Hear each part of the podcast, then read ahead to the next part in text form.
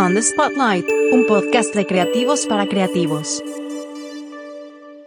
Hola amigos de Nomen, en esta ocasión estamos de manteles largos y sobre todo este es un podcast eh, y un episodio totalmente diferente. Ahorita conocerán el motivo del por qué. Les voy a contar un poco acerca de nuestro invitado. Nos acompaña Luis Muñoz. Él es el, director eh, comercial y creativo de Neomen. Eh, justamente tenemos a nuestro lado a Miguel Fuentes. Él es el coordinador de investigación en Jack México. Él es experto en discriminación, violencia y múltiples temas más. Y justamente estaremos hablando sobre diversos temas que retomamos la, editorial pasada con este Mauro Sánchez Navarro y Carlos Speitzer. Bienvenido, Miguel, ¿cómo estás? Muchísimas gracias, Alfredo. Muchísimas gracias, Luis, y a toda la audiencia que nos escucha por estar aquí. No, mil gracias a ti. No, hombre, gracias a ti. Bien, empecemos con mi principal duda. Eh, en la editorial que se, que se tocó el tema de la violencia intragénero, justamente tuvimos un acercamiento contigo y nos dijiste que hay una gran diferencia entre la violencia en pareja y la violencia intragénero. ¿Nos podrías explicar un poco acerca de esto? Claro, eh, hay muchísimas formas en las que se refieren hacia la violencia, sobre todo en estos contextos más íntimos. Entonces siempre es importante decidir cómo nos vamos a acercar. No, no, no, no para decir que hay una forma correcta o incorrecta, pero porque eso va cambiando siempre con la vida, pero sí para tener una mejor idea de, a qué nos estamos refiriendo, y poder catalogarlo y poder eh, entenderlo. Entonces, cuando hablamos violencia intragénero, es un poco más general, ¿no? Es cuando estamos hablando de una violencia entre personas del mismo género, que sí puede estar asociada o, es, o de la cual desprende la violencia de pareja, pero no es la única. También dentro de la violencia intragénero, además de la violencia entre pareja, encontramos la violencia doméstica, e incluso dentro, dentro de la violencia de pareja, podemos, eh, hay, hay, gente que ha separado la violencia de noviazgo a la de pareja ya específicamente. Entonces, cuando hablamos de violencia intragénero, intrafamiliar, hablamos no solamente de la relación que puede existir entre, entre una pareja, pero en caso de que tuvieran este, infantes, en caso de que esto tuviera efecto también sobre padres, no lo sé, las personas con quienes cohabitan, pues excede ya solamente la relación entre dos y tiene un efecto realmente en el núcleo familiar en el que se están desarrollando. Cuando hablamos de relación de pareja versus la de noviazgo, lo que han tratado diferentes personas que se dedican al estudio es que hablan de la violencia en el noviazgo cuando son personas que o no cohabitan eh, o son personas que no tienen alguna interdependencia económica, ¿no? Esto se da sobre todo en juventudes, aunque también se puede dar en personas adultas, ¿no? Que llevan vidas un poco más independientes de alguna forma, o que apenas están empezando a explorar eh, su sexualidad en torno a las relaciones de pareja. Y ya la violencia que existe en, pareja es la que pues se da en, espacios de convivencia, de cohabitación, donde puede haber cierta eh, dependencia o interdependencia económica, porque pues puede haber alguien que gane más dinero y que la otra persona dependa de esta, de esta primera o que compartan gastos y pues al final del día su día a día se vive en conjunto, ¿no? Más que ser algo más esporádico como es en el noviazgo. Claro, y justamente eh, me gustaría preguntarte, Miguel, por ejemplo, ¿existe un tiempo determinado en el que se pueda reflejar eh, o podemos ver los primeros signos de, violencia? O sea, yo sé que no podemos decir, ay, a los tres meses seguramente va a suceder. Yo sé que es un tema muy complicado, pero ¿existe algún rango en el que, te pueda, que podamos mm, determinar de que, ok, tal vez esto ya no es normal, tal vez como justamente lo platicaba anteriormente con Luis, todos podemos, eh, yo sé que no es normal, pelearnos y, surgir, que surja un grito, pero de ese grito pueda desarrollarse algo más. ¿Cómo podemos tener un, signo o cuál es el signo o, ayúdame Luis con la terminología correcta, que, nos podamos dar cuenta que ya no es algo normal? Como la bandera roja, ¿no? El foco rojo. Exactamente. Bueno, primero creo que es también, y perdón que me vaya con tantas definiciones, pero creo que esto también le puede ayudar a la audiencia. muy eh, Algo importante cuando hablamos de violencia de pareja o violencia íntima de pareja es separar cuando hablamos de abuso y versus cuando hablamos de violencia, ¿no? Cuando estamos hablando de violencia entre pareja, lo que han definido muchas muchas personas que se dedican a esto, muchas personas dentro de la academia, es que está relacionado con cualquier comportamiento en una pareja que involucre actos de violencia física, violencia sexual, este, abuso emocional o psicológico o control de comportamiento, ¿no? Entonces, eh, hay otras personas que sí separan ahora qué es el abuso y qué es la violencia. Entonces, lo que ha, por ejemplo, trabajado Ortega, que es un, es un psicólogo español, es que cuando hablamos de violencia, estamos hablando de un comportamiento, una, acción, como es, el evento concreto. Mientras que al hablar de abuso, estamos hablando de un patrón, ¿no? Ya es, ya es algo constante de intimidación, de control, que sí incluye la violencia, que incluye estos actos violentos, eh, en, en una dinámica como de poder, de control, en una relación. Entonces, cuando me preguntan, pues cuánto tiempo puede tardar, pues los actos, o sea, los actos violentos pueden pasar desde que conoces a la persona, ¿no? Y claro. ya el patrón de abuso, pues se puede dar a lo largo de lo que decida que dure la relación la persona. O sea, eso se puede dar desde el día uno. Y el problema es simplemente cómo identificamos que estamos viviendo violencias y cómo se está volviendo un patrón de abuso. Entonces, el problema siempre ha sido que pensamos solamente en la violencia como algo físico.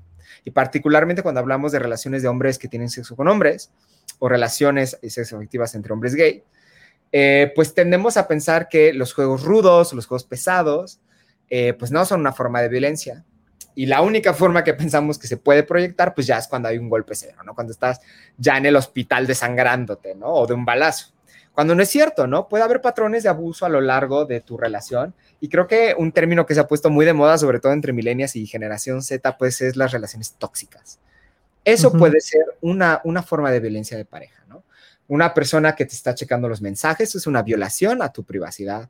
Eh, si no es algo consensuado, si hay un motivo de control detrás de eso, si hay un, una acción premeditada de no dejarte ver a ciertas personas, eh, aunque no lo parezca, pues también es una forma de violencia, ¿no? Y eso de nuevo puede escalar hasta, pues ya, un contacto físico, pero no debemos pensar, claro, pues el homicidio eh, de una pareja, pues claro que ya es quitar la vida, ¿no? Ya después de eso, ¿qué más hay, no? Pero no debemos de, no debemos quitarle fuerza o no le deberíamos quitar importancia a, otras formas de abuso constante que pueden surgir desde la primera cita, ¿no? Que te quieran decir, ah, pues yo voy a pagar porque yo te atiendo, ¿no? Porque tú eres mi princesa y yo me encargo, o tú eres mi príncipe y yo me encargo, ¿no? Desde un, una idea de mantener esa dinámica de poder, pues pasa mucho también estos estereotipos del, del twink, ¿no? Entonces, pues, o sea, tú eres mi twink, o sea, la posesividad ahí, entonces yo voy a hacer contigo lo que quiera, ya, se, ya puede ser un foco rojo, ¿no? De, de, formas de violencia y de patrones de abuso. Me gustaría también preguntarte, Miguel, eh, por ejemplo, ¿qué distingue eh, la violencia heterosexual a la de la comunidad LGBT más? Claro, eh, hay, un, hay un estudio súper bueno que hicieron en la Universidad de Torino, en Italia, que hacen o sea, eh, es, una historia de la historia de, los estudios sobre violencia entre parejas eh, del, mismo, del mismo género. Eh, y es muy interesante ver que, pues sí, hay muchas similitudes, ¿no? Pero algo que olvidamos cuando hablamos de la diversidad sexogenérica de la población LGBT es que hay sistemas de opresión que hacen la vida más difícil por ser personas cuya orientación sexual o cuya identidad de expresión de género no se alinean con la heteronorma o incluso dentro de la, eh, de la homonorma, ¿no? ¿Qué quiere decir esto? Tú vas a ser una persona este, heterosexual que llega a pedir un trabajo y tu orientación sexual o identidad de género no va a ser una posible barrera. Si eres una persona gay, si eres una persona trans, si eres una persona pansexual, asexual, lo que sea, probablemente vas a enfrentar obstáculos que no vemos en el día a día, ¿no? Para una persona heterosexual. ¿Eso cómo se refleja ya en la violencia de pareja?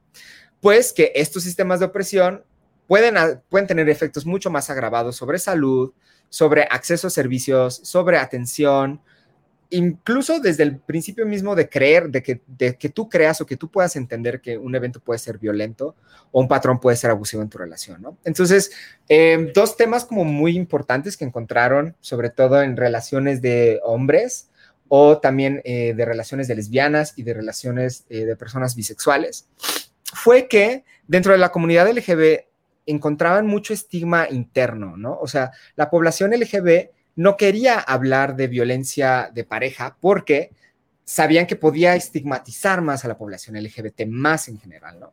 ¿Por qué? Porque ¿qué hemos enfrentado con la pandemia de VIH, que se asocia directamente a ser joto. Pensaban las personas LGBT, LGB particularmente, que si se hablaba también de violencia eh, entre personas del mismo género, pues iba a grabar este tipo de estereotipos, ¿no? Entonces, si sales del closet, pues, ¿qué te va a decir tu papá? ¿Qué es tu mamá? Híjole, pero es que si andas con otro hombre, seguramente te va a violentar, ¿no? O pasaba también lo contrario. Ah, bueno, son dos mujeres, ¿no? Entonces, pues no puede existir la violencia ahí, ¿no? Obviamente una mujer no te pegaría, una lesbiana no te pegaría.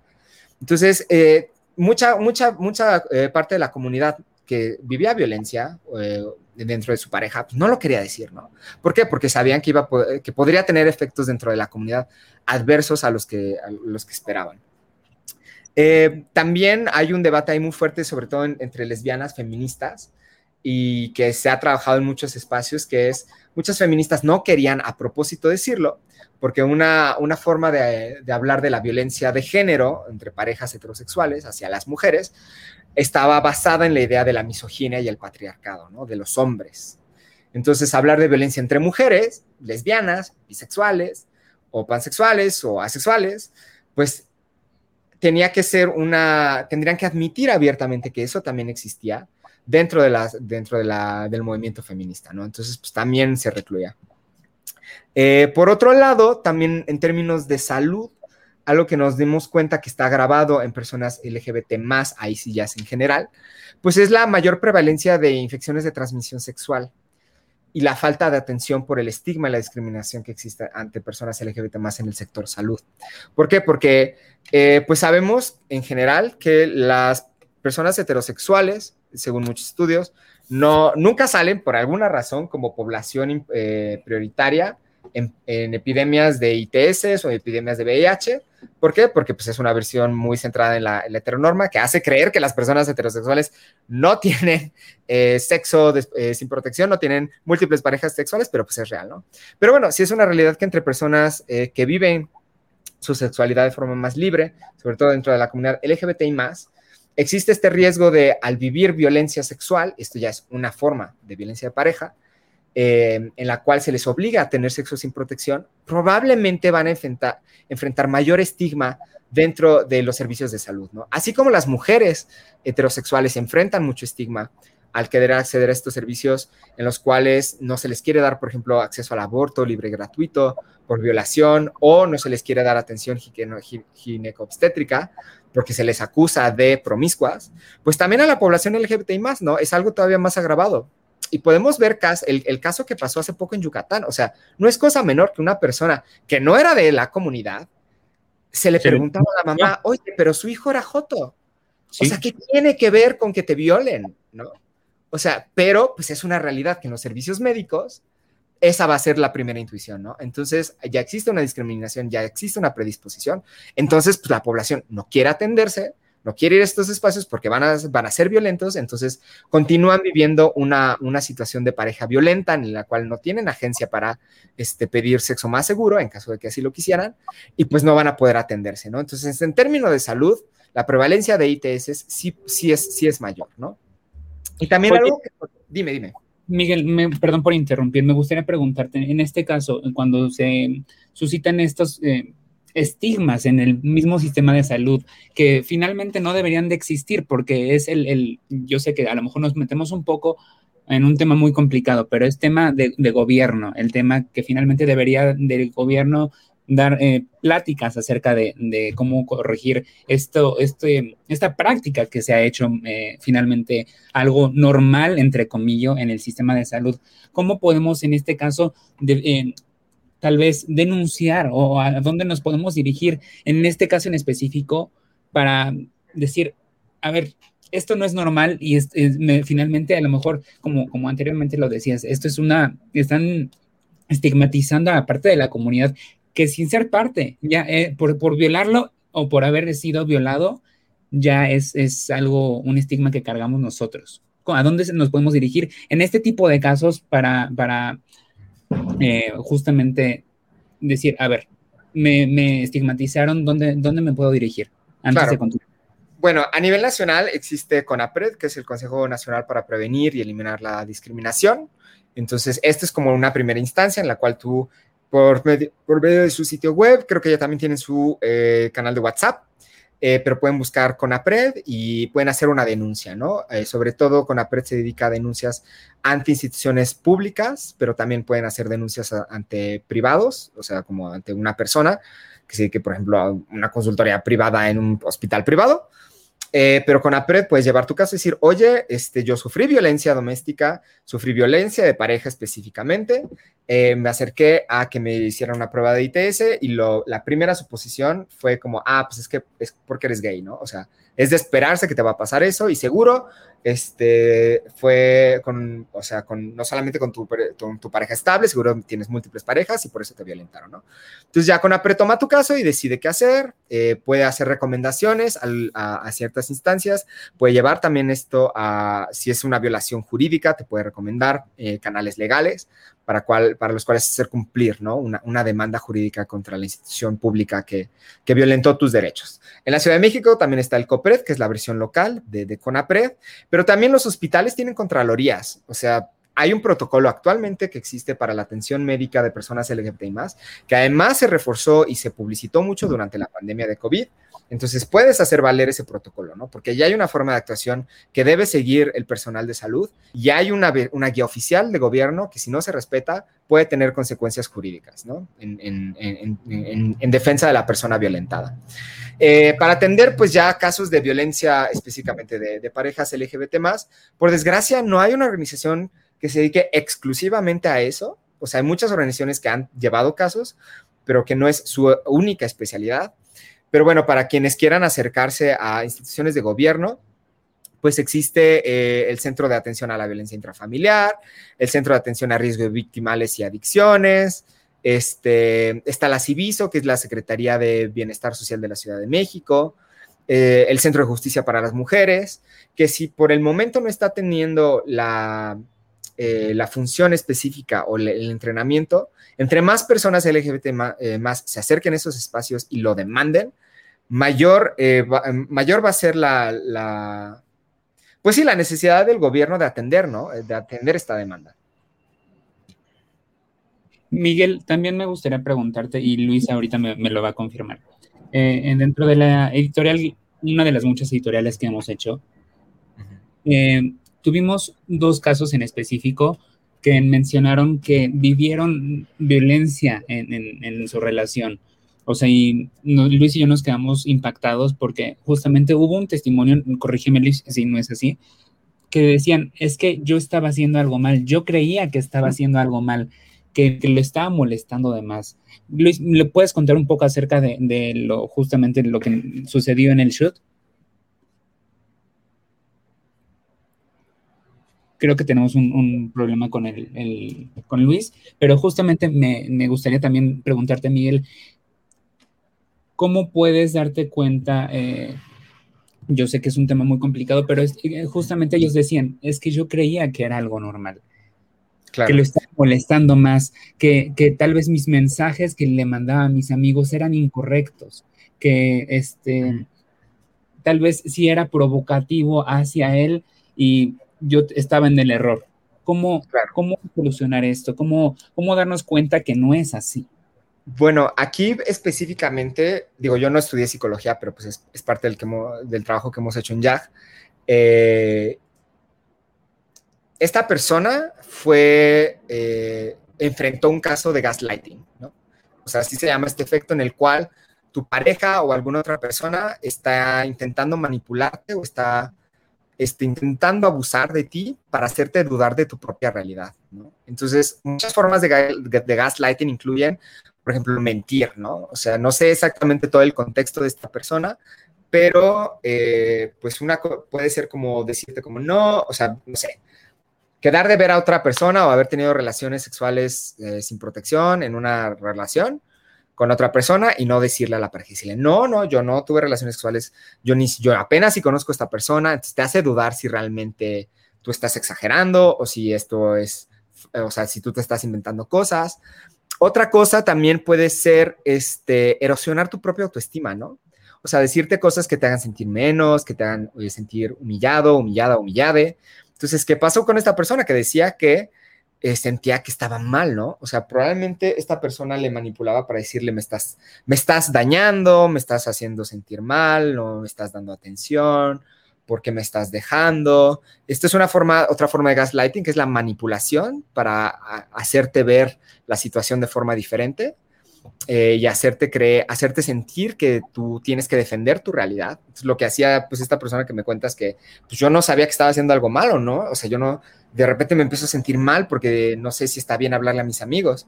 Pues ya empieza como a, a tener un efecto agravado y esto ya es una forma de abuso, porque se vuelve, o sea, para que tú llegues a dudar tu realidad, ya es, una, ya es un patrón, ¿no? O sea, no dudas de tu realidad por un evento aislado. Entonces, esto es una forma de, de, abuso en, en, la, en, la, en, la, pareja, ¿no?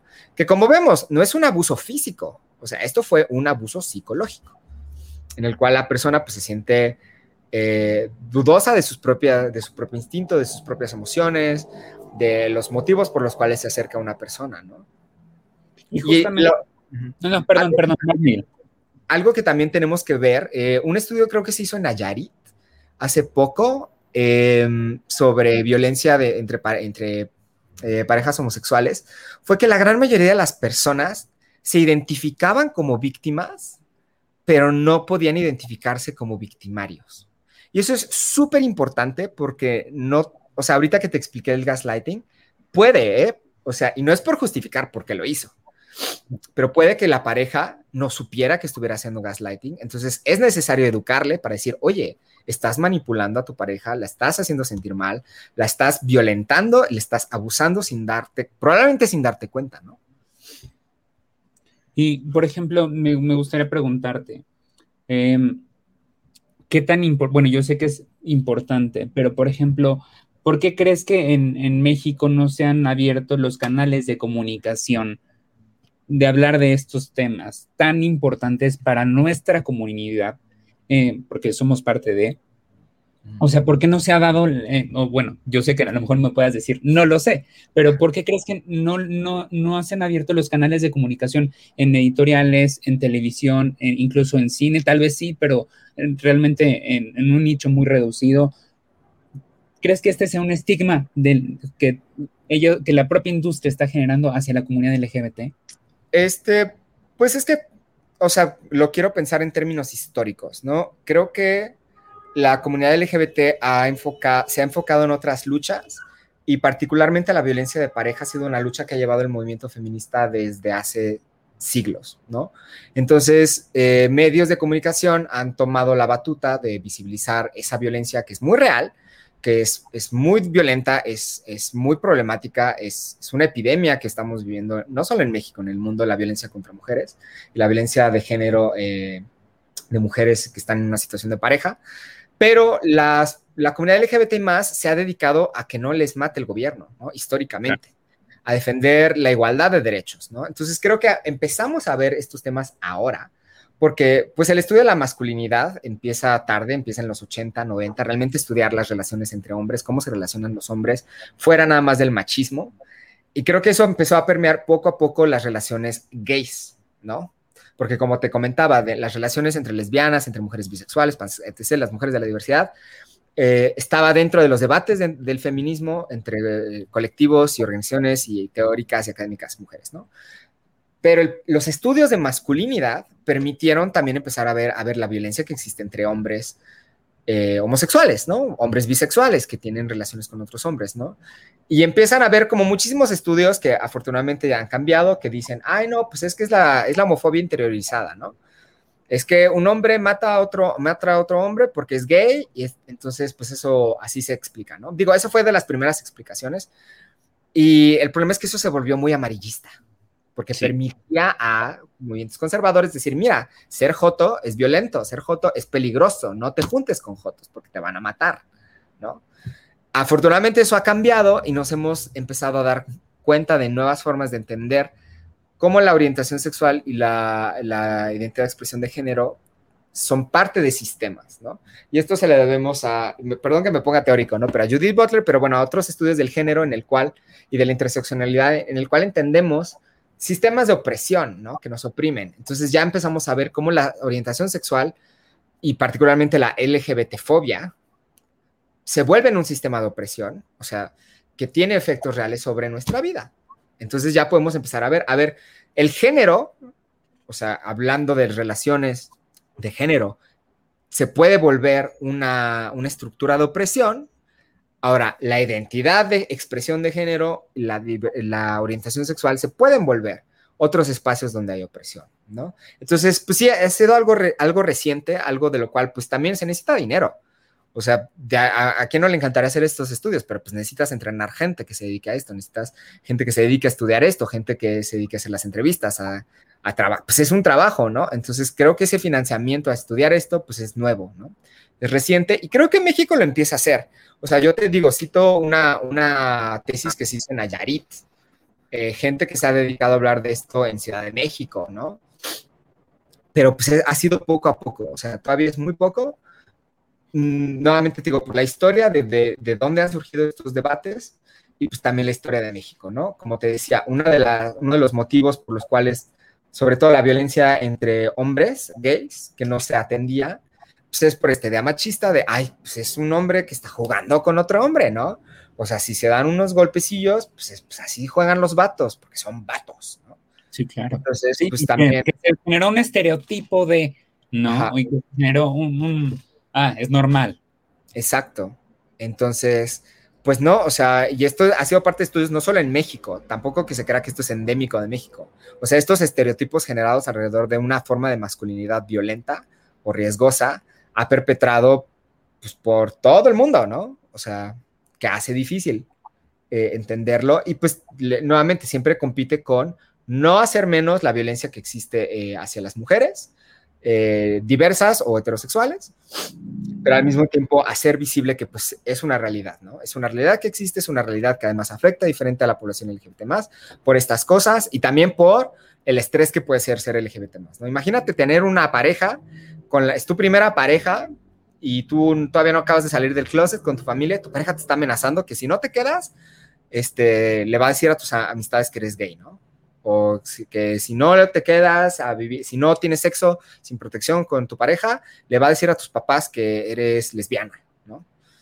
Eh, o bisexual. Entonces, pues sí, eso no pasa en una relación heterosexual, ¿no? Eso no pasa fuera de la población LGBT y más. Entonces, sí existen estos, le llaman el, el, estrés de minoría sexual, así lo denominaron como, creo que en 2004, un académico, este, que es una realidad, ¿no? Que vivimos diferente.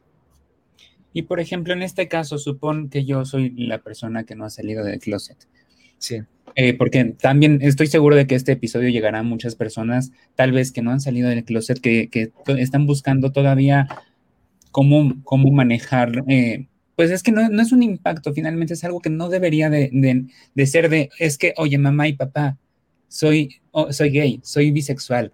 De esto debería ser algo que no se debería decir, soy, y eh, el, el, el lo, lo, que se está a continuación, ¿no? Finalmente creo que eso no debería de existir, que se ha normalizado, que bueno, yo creo que, que, es algo que debemos todavía de, de combatir en, no sé si la palabra correcta sea combatir, ah, pero que, que deberíamos de, luchar contra eso, de finalmente generar un cambio, pero esa ya me desvía un poco. Pero, por ejemplo, en este caso, yo como persona que apenas está eh, saliendo del closet y mi pareja me está amenazando, ¿cómo puedo yo mm, luchar contra esto? Eh, yo sé que volvemos al mismo, tal vez no sé psicólogo, pero eh, ¿cómo, ¿cómo, puedo lidiar con esto? Eh, ¿En quién me puedo apoyar? Si, se lo exteriorizo a mis amigos, ¿crees que en algún momento eh, no, no, me vayan a juzgar? ¿Cómo, ¿Cómo yo puedo acercarme? Tal vez yo me podría acercar a Jack y decirles, Jack, tengo este problema, ¿ustedes me podrían ayudar? Pues mira, afortunadamente ya tenemos un grupo de jóvenes, que es un grupo de atención de padres, ¿no? En el cual la gente puede hablar de experiencias de vida que están teniendo alrededor de su eh, orientación sexual, de expresión de género, variaciones de caracteres sexuales al nacer, en el cual se ve un espacio seguro en el cual sí la gente puede hablar de esto. Y Afortunadamente, pues en Jack sí hemos contado con eh, gente que se dedica a la psicología, que ha hablado sobre eh, relaciones sanas, salir del closet, eh, cómo interactuar con tu familia alrededor de esto, cultura de la cancelación. Entonces sí, definitivamente si eres una persona que está viviendo uno de estos casos, acércate a, a acércate al grupo de jóvenes. Primero porque pues siempre es importante saber que no, no tienes que vivir esto en soledad, ¿no? O sea, no eres la única persona que desafortunadamente tiene que pasar por estas cosas. Entonces, si necesitas poder sacarlo con gente que lo ha vivido, o sea, como tú, bienvenida a este grupo, ¿no? Si quieres atención psicológica, también pídela, ¿no? No, no, probablemente no tenemos al 100% ese servicio como determinado en, en YAG, eh, o sea, no lo ofertamos 100% porque eh, no es uno de los ejes centrales del trabajo, pero sí es un servicio que, al cual te podemos acercar, ¿no? Eh, Casa Frida también tiene gente que se dedica a la psicología. Para quienes no conozcan a Casa Frida, pues es un refugio LGBT. y pues muchas personas que están ahí han sufrido muchas formas de violencia, entonces también cuentan con apoyo psicológico. En casas de las muñecas tiresias también cuentan con apoyo psicológico, sobre todo si tú eres una persona que está recién identificándose como persona trans y estás viendo violencia por parte de tu pareja o abuso de tu pareja que no te está dejando vivir tu identidad de expresión de género como tú la quieres. También en casa de las muñecas tiresias pueden acercarte a estos servicios. Eh, entonces sí, hay como, hay espacios suficientes eh, para que ustedes recuerden que no están en soledad. Y sabemos que es difícil, o sea, no es fácil dejar estos espacios porque muchas veces pensamos que es por amor, nos da miedo el abandono, este, porque nos han abandonado por ser personas LGBT y más. Eh, vivimos con alguna, este, con alguna otra interseccionalidad que nos ha hecho vivir violencias, entonces no, tenemos la costumbre de, de, aceptarlas. Pero bueno, estamos aquí para caminar esto juntos, juntas y juntes, entonces no, no tengan miedo de acercarnos esta mano, ¿no? Y si al final deciden hacerlo en, soledad, o sea, quieren, necesitan un tiempo fuera de, estos círculos sociales, pues también es válido, ¿no? Y Miguel, me gustaría también preguntarte, y justamente creo que este va a ser el, vínculo al siguiente episodio que ya próximamente hablaremos, que necesitamos aterrizar un poco. Quiero que me, me despejes esta duda, que estoy seguro de que sí existe, pero quisiera también que, las personas conocieran que también esta, este tipo de violencia existe. ¿Existe la violencia entre las personas trans, eh, de, una persona trans a otra trans? O, por ejemplo, ¿qué tipo de, de violencias, aparte de la LGB, existen? Claro. Eh, definitivamente existe la violencia entre, entre parejas trans, donde ambas personas son trans o donde una de ellas es trans, un fenómeno que se ha empezado a estudiar es sobre todo la, réplica de comportamientos eh, machistas o de masculinidades tóxicas entre hombres trans hacia sus parejas. Eh, e históricamente también se ha señalado las altas tasas de violencia de pareja en personas trans, sobre todo mujeres trans, ¿no? O sea, dentro de la comunidad sí es algo definitivamente eh, exacerbado en, la población trans. Entonces creemos que pues el tipo de apoyo y el tipo de intersecciones que viven pues aumenta las dificultades, ¿no? De vivir una, relación sana, sobre todo, pues, por la doble identidad segregada, ¿no? O sea, la identidad de ser mujer, sobre todo para las mujeres trans, y la identidad de ser trans en una sociedad heteropatriarcal. Y, me gustaría preguntarte para ir cerrando este episodio, Miguel, y posteriormente tener otro conversatorio contigo y con personajes eh, importantes en la industria, o en, este caso, eh, personajes importantes trans. Eh, ¿Qué, podemos hacer para poco a poco nosotros como, como comunidad LGBT cambiar eh, este, este comportamiento? Yo sé que la violencia eh, existe desde hace mucho, pero ¿cómo nosotros podemos ser una red de apoyo para las personas que aún eh, no, conocen o, no, no, no, saben cómo salir de este tipo de violencia? ¿Cómo nosotros podemos cambiar este el panorama de ellos? ¿Cómo los podemos apoyar? Bueno, lo primero es informarnos como personas LGBT más de recursos que existan, sean o no específicos a violencia de pareja entre personas LGBT más, ¿no? Algo que yo recomiendo mucho, por ejemplo, es Laboratorio Afectivo, eh, que lleva una, una, amiga desde muchos años, que hacen talleres sobre relaciones, realmente, sobre cómo, cómo llevar relaciones afectivas sanas. Entonces, creo que empieza por educarnos como personas, informarnos eh, y atender nuestras propias eh, experiencias eh, sexoafectivas, ¿no? Porque difícilmente vamos a poder ayudar a alguien que está viviendo una forma de violencia o de abuso en su pareja si ni siquiera lo podemos identificar, ¿no? A mí una vez me pasó que estaba en una fiesta queer, así, cuando digo queer, o sea, quiero hablar de queer como esta onda de verdad radical de abajo el género, abajo lo binario, este, y estaba con amistades queer que usan pronombres neutros y una persona se me acercó, me estaba, me estaba acosando sexualmente, yo me sentí súper incómodo y volteé a decirle a, otro, a otra amistad, en, eh, empezamos a hablar en otro, en otro idioma para que no nos entendieran, le dije, me siento acosado, me siento súper mal, me siento súper incómodo, por favor, vamos a movernos. Y su respuesta fue, ay, nada más te está coqueteando, no es para tanto, no entiendo por qué la gente lo hace para tanto. Y fue como, wow, o sea, una persona que pues ha vivido esto, que ha, ha, estado en estos círculos, tiene el conocimiento, ha estudiado eso, o sea, no voy a revelar demasiados detalles, ¿no? Pero es una persona con los conocimientos que me dijera eso, pues fue muy duro, ¿no? Porque es como, híjole, si ni siquiera con quienes creo que puedo acercarme están validando mi experiencia, pues ¿qué hago, no? Entonces, tenemos que aprender a identificar estas experiencias, a, saber que son, son válidas. Y segundo, pues tenemos que aprender a acompañar, ¿no? O sea, no, no creo que sea nuestro papel resolverlo.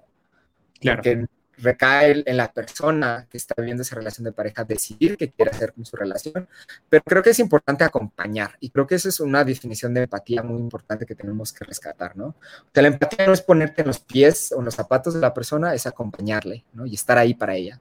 Entonces, si es una persona que no sabe qué hacer, pues tú a decir, ah, bueno, pues, ¿quieres que yo te ayude a buscar formas? ¿Quieres que yo te acompañe a hacer, a hacer investigación, a, ir a una clínica, a ir con una psicóloga, psicólogo, psicóloga. Este, sabes, como si conoces las opciones, dárselas, pero estar al margen de cualquier decisión que tome la persona, pues la tomará, ¿no?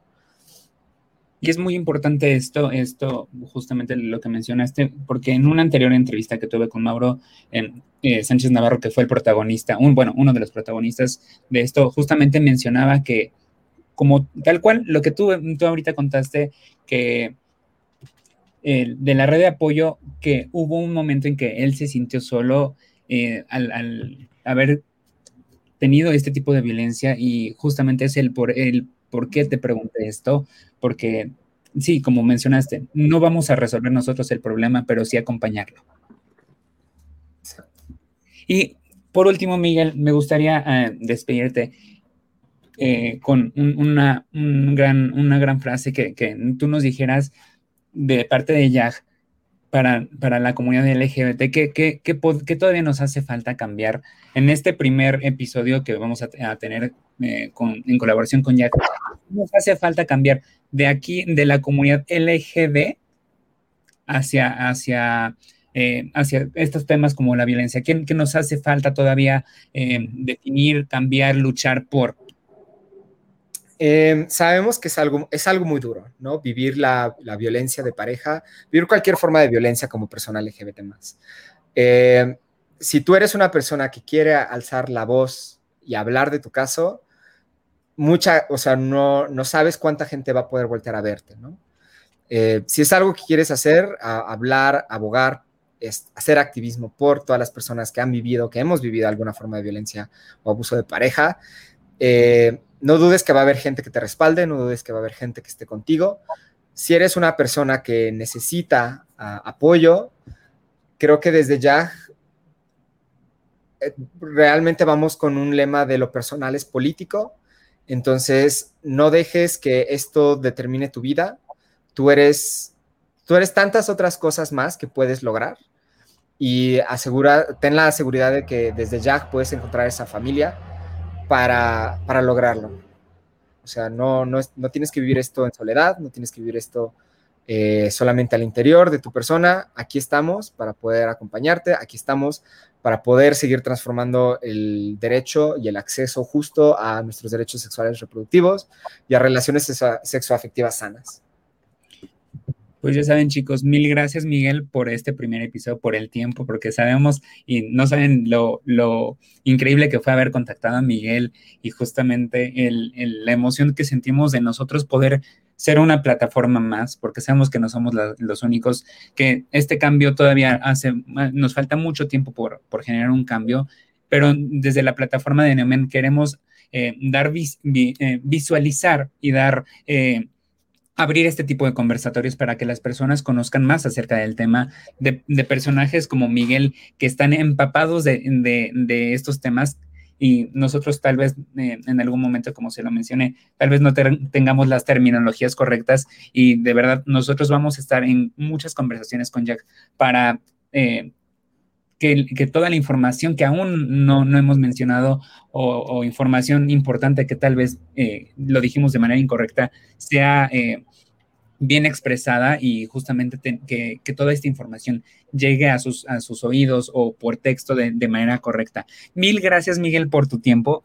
Realmente eh, agradezco mucho, mucho el que te hayas tomado el tiempo de, de conversar con nosotros. Luis tuvo que salir porque tuvo un problema con internet, pero mil gracias por, por el tiempo, por el, eh, todo, toda la información que nos brindaste. No, muchísimas gracias a Neomen, a Luis, a ti Alfredo, a todas las personas que nos escuchen. Eh, creo que es importante abrir estos espacios. Muchísimas gracias por abrir estos espacios. Y pues estamos en, en constante aprendizaje, ¿no? Puede que lo que yo diga en cinco años cambie y qué bueno y, y que volteen a decirnos como, oigan, esto ha cambiado porque al final del día lo que queremos pues es vivir lo mejor posible, ¿no? Vivir una vida tranquila y feliz. Entonces, qué padre poder darnos eh, este espacio para buscar nuevas formas de lograrlo.